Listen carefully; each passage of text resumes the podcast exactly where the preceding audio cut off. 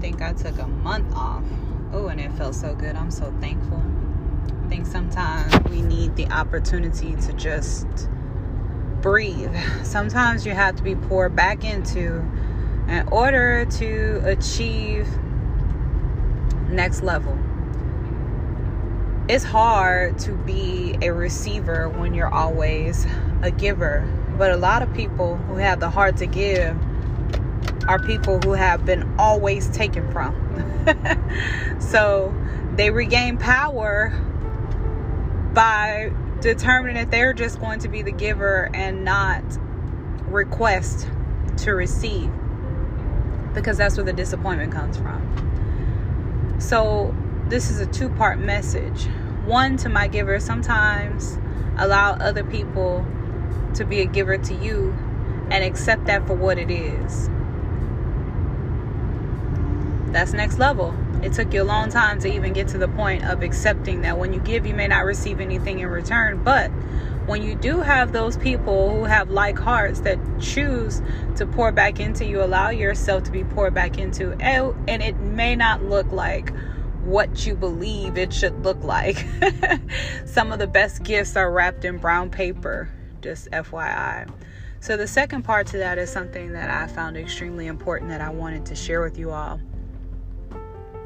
You ever felt disconnected from your people because your struggle didn't look like their struggle, but it isn't any less of a struggle for you? Today, I want you to purpose to be open to changing your thought process to meet the need and not equate the person to the issue. We all love to judge ourselves by our intentions and the other by their actions.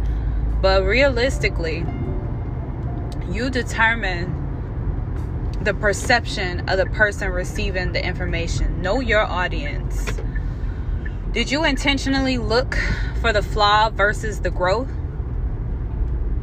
I think we all have been guilty of remembering who a person was or, you know, what their past experience with us may be and it takes us to a different place when we're addressing the current situation and that's not always it. It's okay to keep in mind that that is very much so a part of their character and what built them there but it does not mean that that person hasn't grown. You're either a part of the solution or a part of the problem. So, reminding someone who they are breaking free from keeps them in bondage of their issue versus their growth you need to be the key, if anything. Don't be the chain. So, today, when you're reflecting, when you're doing your meditation, when you are planning your New Year's resolution, as some of us like to do when we build our vision board, your vision has to include your environment and the people that you're building up or tearing down around you. If you are not breaking bread, to achieve unity, you are breaking the foundation around you that you're very much so standing on. And it's going to make you sink.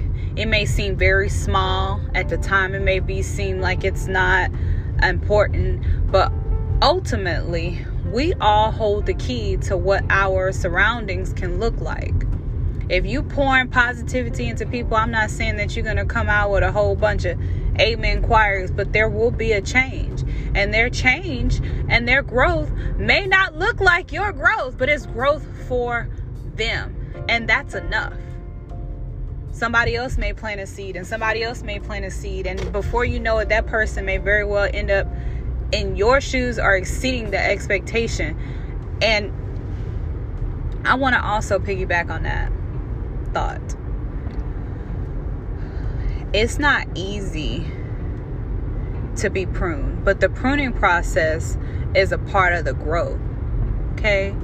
One rose is beautiful, simplified, it stands amazing on its own, but a dozen of a dozen roses, it sends a message. And that's what I would like you all to sit on this week is what can I do differently to where when I look around me, I see a dozen roses versus me just standing alone. Although beautiful, although equally significant, what does it mean when you see dozens of dozens of roses around. That's growth. Love y'all. Thank you for tuning in. I hope you have an amazing evening.